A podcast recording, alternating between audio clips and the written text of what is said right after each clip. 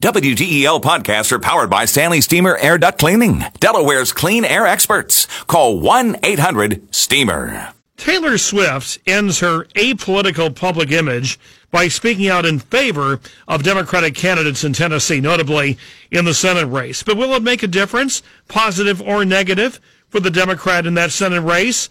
Are celebrity endorsements really worth anything? Katie Hill, Deputy Editor Moneyish, uh, targeting you young adults with us live. And uh, Katie, uh, maybe Taylor Swift uh, could be the exception to the rule?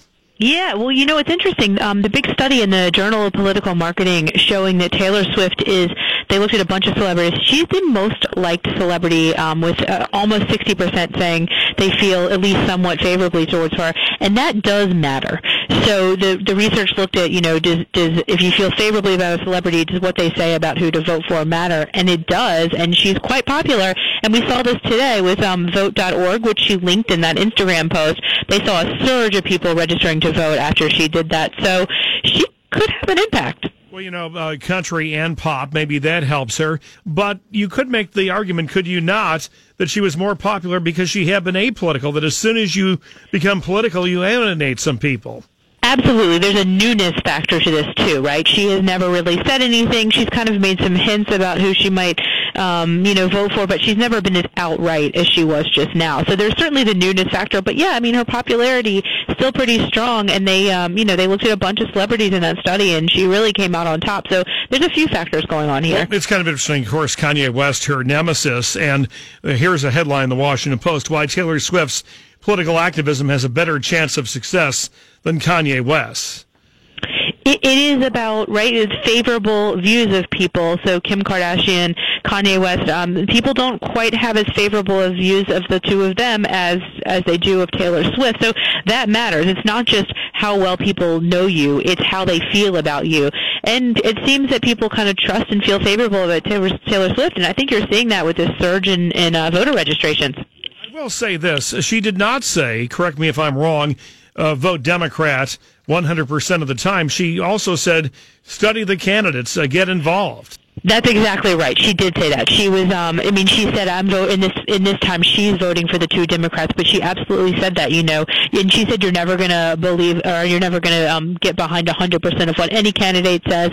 Here are the issues I care about. I mean, she really talked about why she was doing it and the issues that she cares about. So, yeah, I mean, it wasn't just like you have to go to the polls and just vote for these two people pe- people in Tennessee. It was broader than that. And the Republican nominee in Tennessee arguably is uh, one of the uh, most ardently pro Trump, I mean, just reflexively, without any nuance, that you'll see in many candidates around the country. Even a lot of pro Trump candidates will uh, say, well, I disagree on this and this. But uh, this Republican uh, candidate in Tennessee uh, has just hugged the president metaphorically. And you know, well, what Taylor Swift said in her post about um, Marsha Blackburn, she said, you know, her voting record appalls and terrifies me, and she listed the things that she didn't like about um, about about the candidate. Um, she's against equal pay for women. Um, there's um, some domestic violence stuff. I mean, she she really listed out the things she said that were not her values that this candidate represented. So yeah, I mean, I guess we'll we'll wait and see what happens with that. But now the cynics looking at the timing, some have said very convenient. Uh, she waited until the end of her U.S. concert tour to make this announcement. She'll be overseas, where likely she doesn't have to worry about picketing or protests or anything. And some have also said, real easy to do it now as pretty much a pop star would have been a lot more difficult. Think Dixie Chicks, uh, full fledged country yeah. star. Yes, for sure, and those probably all are valid points. I don't know exactly what her motivation is, but again, I think to your earlier point, the fact that she's waited so long to say anything political for many, many years has made this a really, a really strong standout statement. And um, you know, so we're really going to wait and see on this.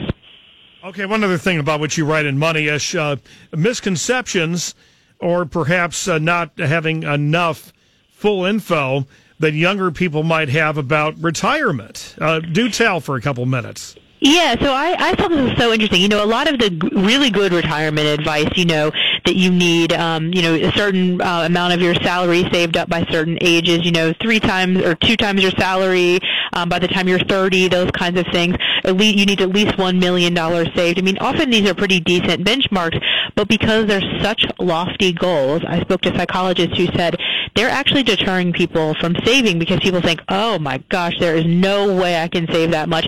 And instead of, and, so, and they just don't do it or they save too little because they just, it, it kind of freaks them out. So I thought that was interesting. Some of the best advice is actually psychologically hurting our chances of saving enough for retirement. Well, you know, I read that. I was thinking of our syndicated host at night who always suggests when you're uh, uh, trying to get rid of your debt and you have your debt snowball, start with the tiniest ones first, and then you, and then the snowball starts coming down the hill. Then you become more confident that you can take on the bigger debt she has a, she is right on the money. Little tiny wins. That's what you need to actually achieve your goal. So when you just hear this big lofty goal, you think, well, there's no way I'm getting there. Not going to do it. Instead, it would probably be more helpful if they framed advice like this as, hey, why don't you just start by trying to get the employer 401k match at work? You can do that. And you know, things like it's okay to just up your retirement savings by like 1% a year if that's all you can manage. You don't in- instantly have to hit off the ground saving 15% of your income.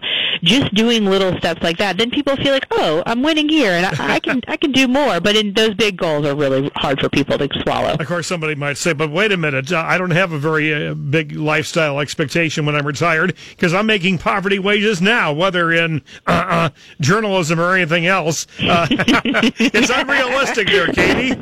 Unrealistic.